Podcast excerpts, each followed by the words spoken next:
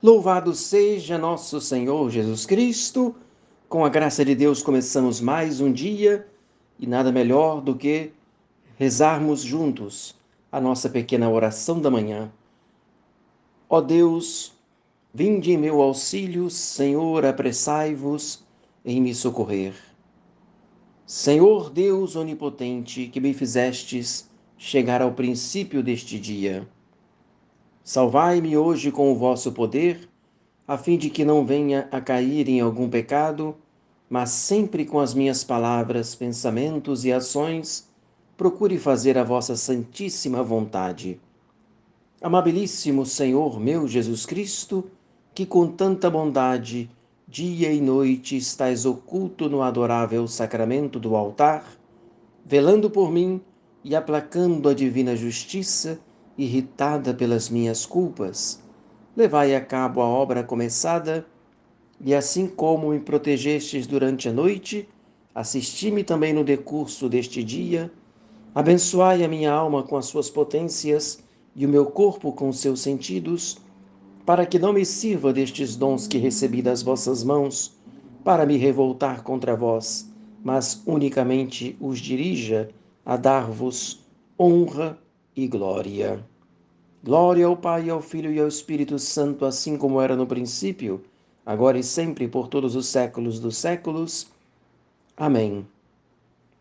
Debaixo de vossa proteção nos refugiamos, ó Santa Mãe de Deus. Não desprezeis as nossas súplicas em nossas necessidades, mas livrai-nos sempre de todos os perigos, ó Virgem gloriosa e bendita. A imitação de Cristo nos fala que é muito importante nos lembrarmos do nosso fim e do tempo perdido que não tem mais volta.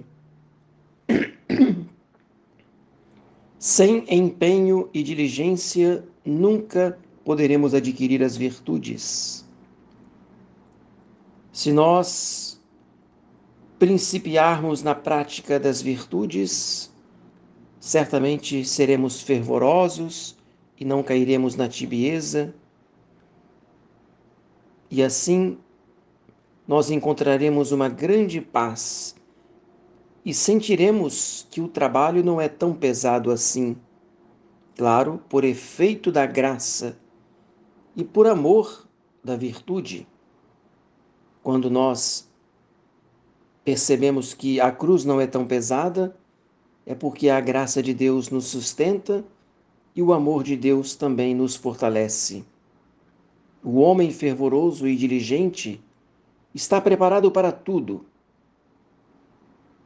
Interessante que é mais penoso resistir aos vícios e às paixões que suar nos trabalhos corporais.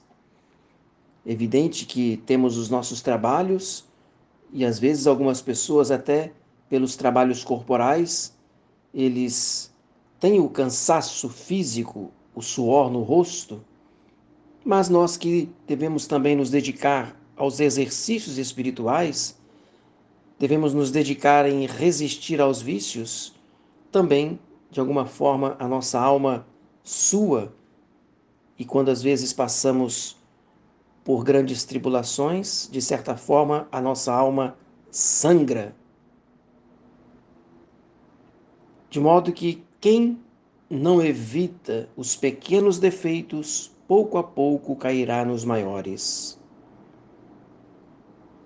Devemos velar sobre nós mesmos, devemos nos exercitar com úteis advertências e, por isso, devemos cuidar da nossa alma, do nosso progresso espiritual. Tanto mais aproveitaremos quanto maior for a violência que a nós mesmos fizermos.